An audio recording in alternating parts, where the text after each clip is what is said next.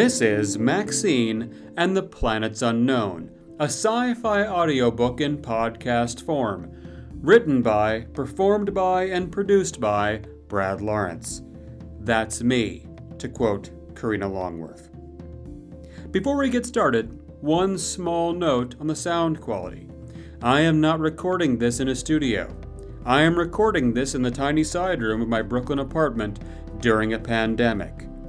All around my apartment are the sounds of ambulance sirens because of the pandemic, and children trying to get just a little bit of outdoor time on the concrete splotch that passes for a backyard in an apartment in Brooklyn. So, I have done my absolute best to soundproof against this as much as I can, but Brooklyn, pandemic, ambulances, children. For God's sake, think of the children.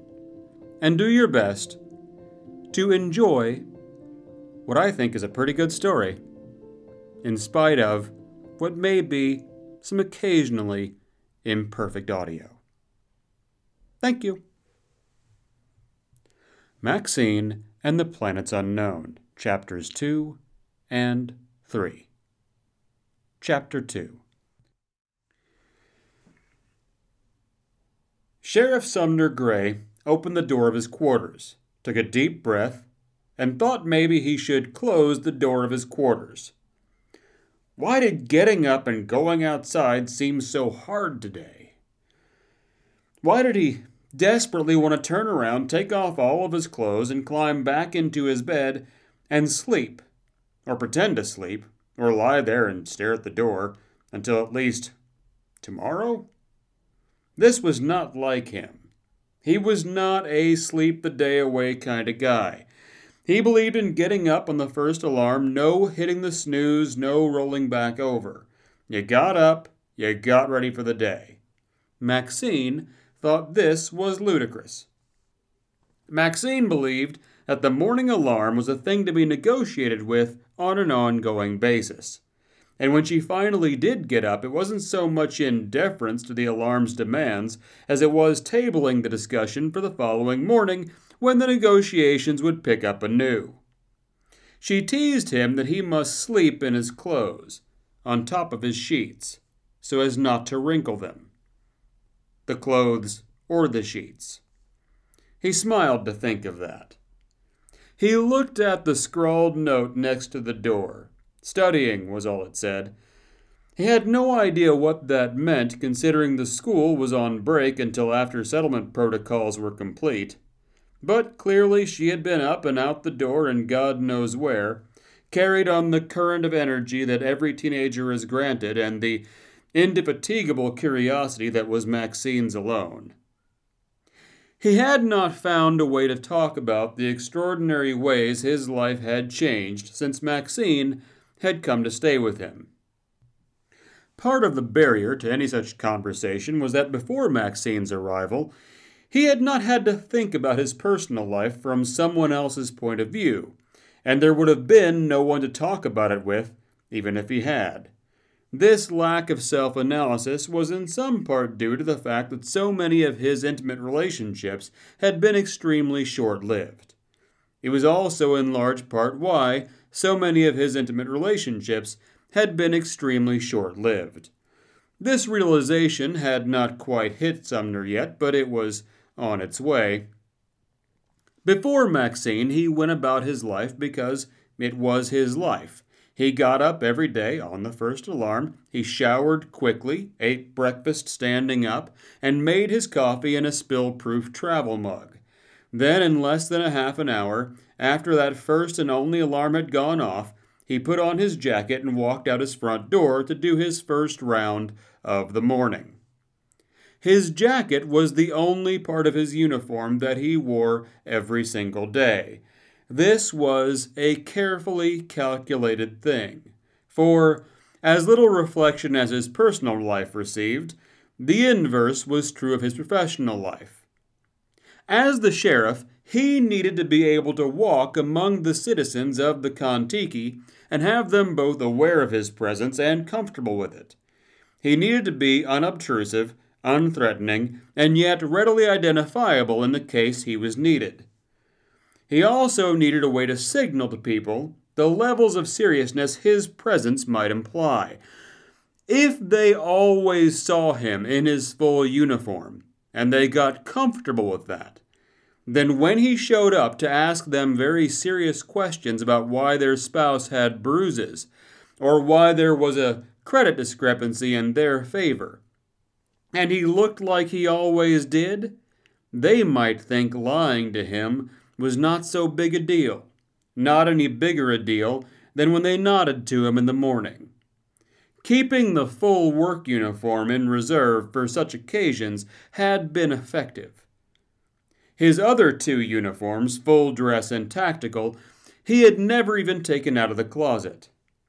He'd never had to wear the tactical uniform because the Kon-Tiki had never been under siege from a military scale hostile force, either externally or internally. And on the few occasions that he actually had to deal with them, he did not hold the ship brass in enough esteem to wear the full dress uniform to their functions. His predecessor had, and Sumner had seen firsthand the looks of contempt and amusement it had inspired in the military stuffed shirts from the bridge level. It was a uniform, and in their eyes, anyone in a uniform was there to take orders but it wasn't one of their uniforms, so there was no reason that those orders should be delivered with any kind of respect or regard. What he did wear when he met with the military types, and it was almost the only times he had actually taken it off its hook by the front door, was his sidearm. And he wore it in a way that made it clearly visible.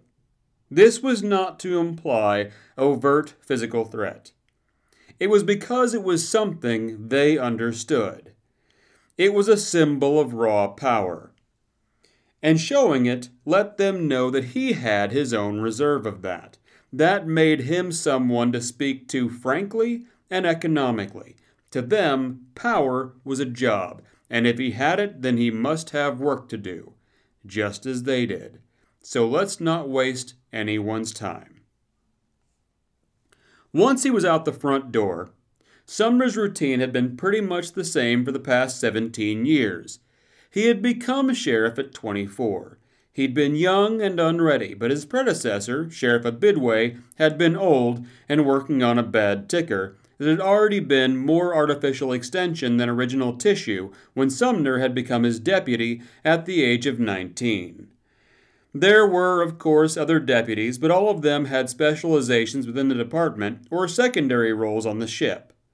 And there had been somebody else in the queue for sheriff between Sumner and Abidway, Deputy Cole. But within Sumner's first year, Cole had taken a spill off a catwalk while trying to secure a maintenance gate with a broken latch. It was a part of the catwalk which is popular with a lot of the children on the ship, and Cole was trying to get it secure before anyone took a fall and got hurt. Then he took a fall and got hurt. He'd landed on the promenade, and it was a miracle not on a person. He could walk again, thanks to nanofiber shunts that ran down the length of his spine. He could walk and do all the medium speed, low impact things any person with a completely intact spine could do.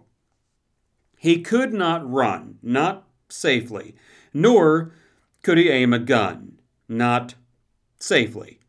So he had retired at the age of 32 into a life as a historian specializing in Earth's extrasolar expansion and the Kon-Tiki mission in particular. He now knew more than anyone about the ship, its people, and its journey. Then, three and a half years later, Abidway had died peacefully in his office. Dr. Sandoval had said that he hadn't come in for the routine maintenance on his cardio implants for years, in spite of her constant nagging. She seemed genuinely irritated with Abidway for dying unnecessarily. That was kind of how everyone started to feel about anyone who died within the last couple of decades of the journey to Oxalis. There had been a sense of, really? You couldn't last just a little bit longer? It was irrational. People die when they die. But it was hard not to give in to it. And Bidway actually could have been more responsible for his ticker, and he likely could have lasted the extra 17 years at a minimum. And Sandoval thought it was grade A bullshit that he hadn't made the effort. So, Sumner had become sheriff at the age of 24, and the first thing he had to do was make everyone think that he thought he knew what he was doing. He decided to do this literally one step at a time. Every day from day one, he had gotten up, walked out the front door, and walked the habitat bay of the Kon-Tiki, the town promenade as it was called, and tried to help out anyone who needed anything that he might come across, whether it fell directly under the purview of law enforcement or public safety or peacekeeping or none of those things at all. It was just get out there and become someone the citizens of the Kon-Tiki felt they could rely on for whatever came up. It had worked, and he had never stopped doing it. He had even come to enjoy it looked forward to it. Until today. Today, he just wanted to go back to bed. Chapter 3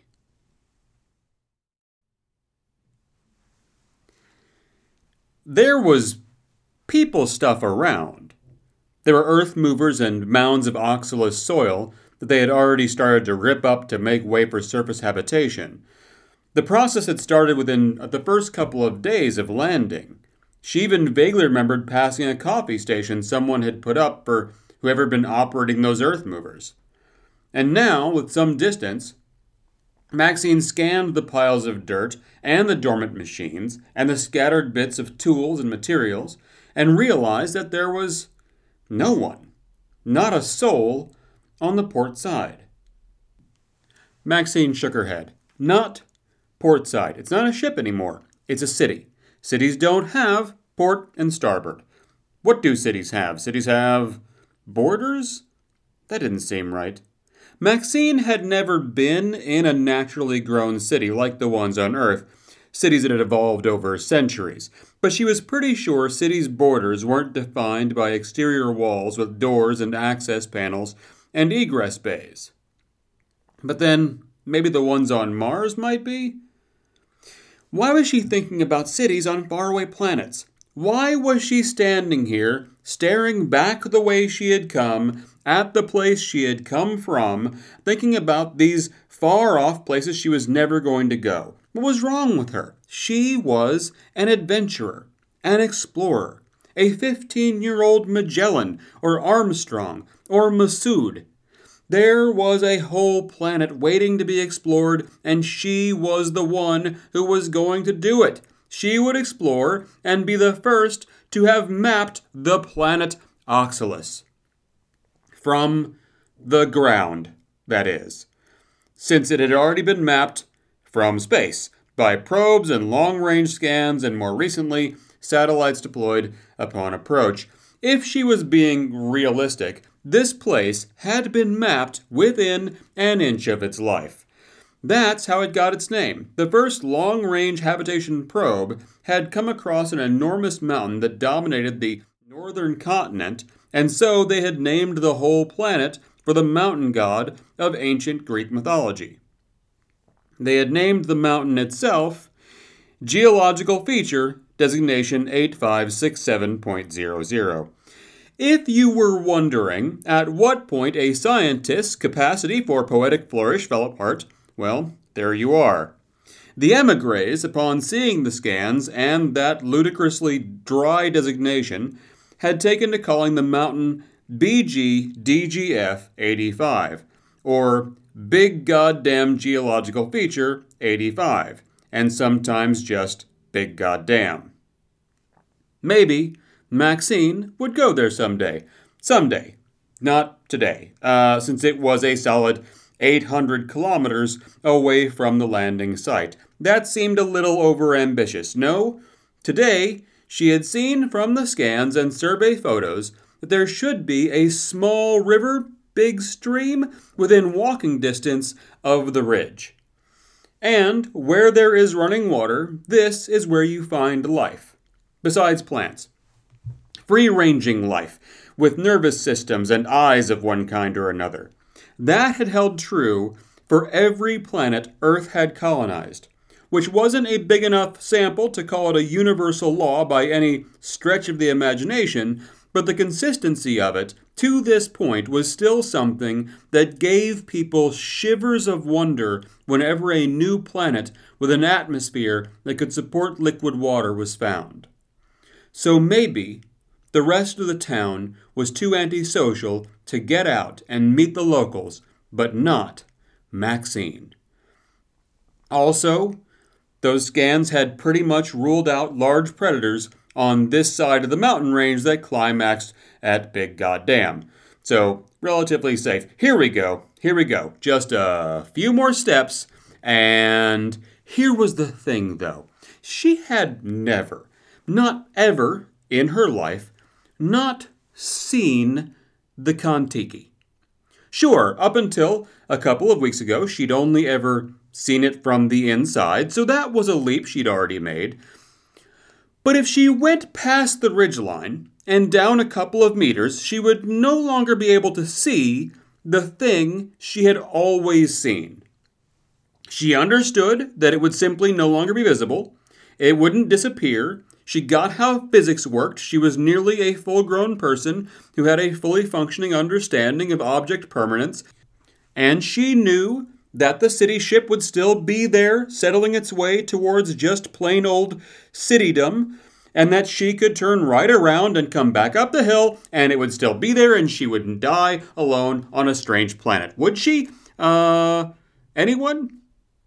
What weirded her out, truly, was the notion of things being underground, living things, ecosystems that supported life always had some way of circulating the various gases and chemicals that kept that life going into all the parts of that ecosystem that needed those gases and chemicals.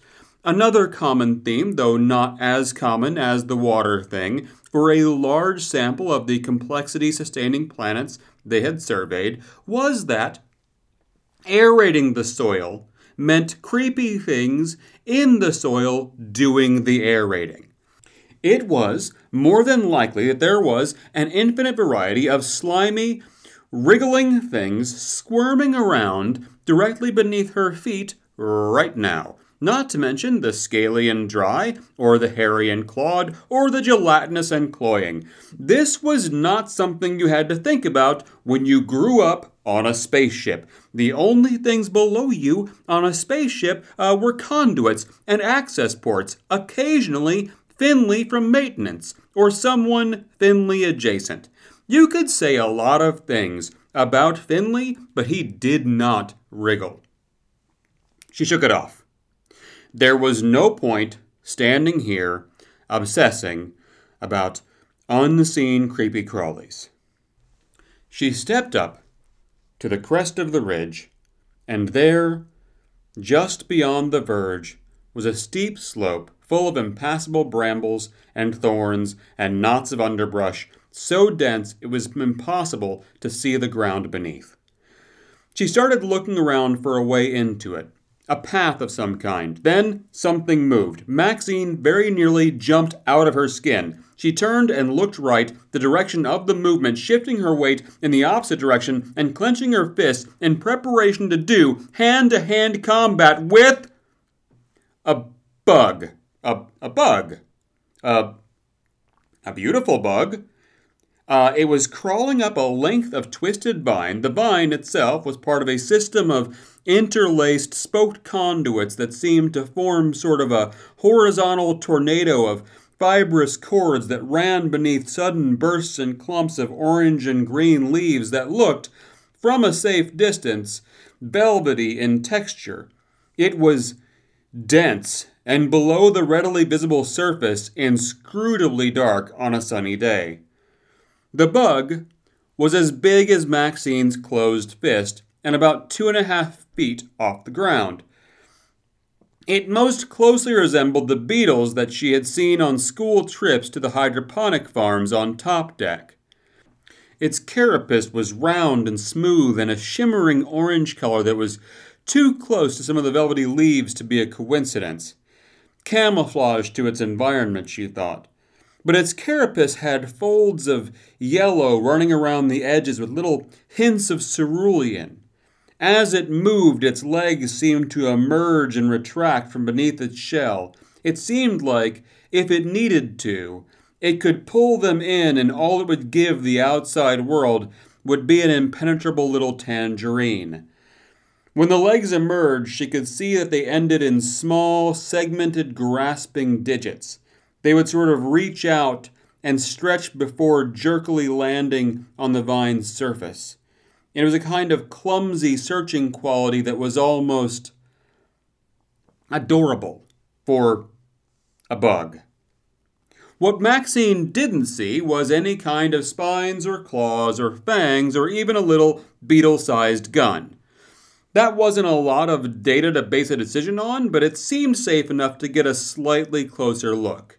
She bent down, keeping her hands close to her folded knees, and leaned toward the little guy. She moved as slowly and non threateningly as she could. Then the beetle's carapace suddenly came apart and flared up like two sets of blast shields, and Maxine almost fell on her ass trying to back up. From behind the raised shell, the yellow and blue folds fanned out, expanding to form an arc of thin membrane that seemed to quintuple the insect's original size. It was beautiful like an elaborate fan that had been hand painted by the most talented watercolorist who had ever lived.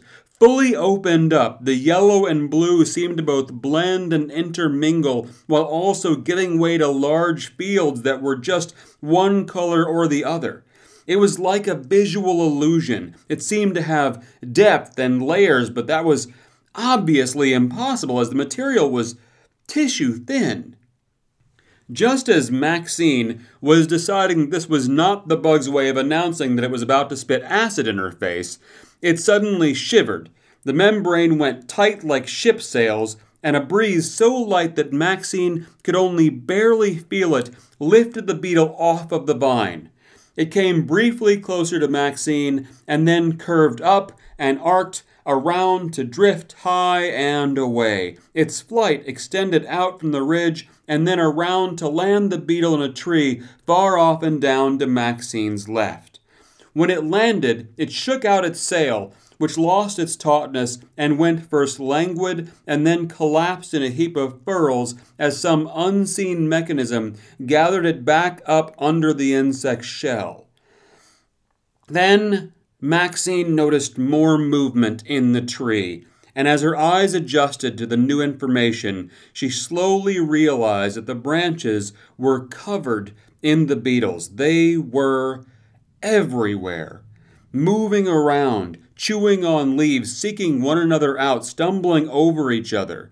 They came in an array of color patterns that all seemed distinct, but also all still seemed like some variation on the orange and blue and gold of the first one she'd encountered. Sizes ranged from the fist side that she'd observed up close to twice that to a quarter of it. And there were a lot of them. It was like a holiday on the Kontiki promenade. Everyone in town, it seemed, was out. Well, Maxine thought, it is important to meet the neighbors.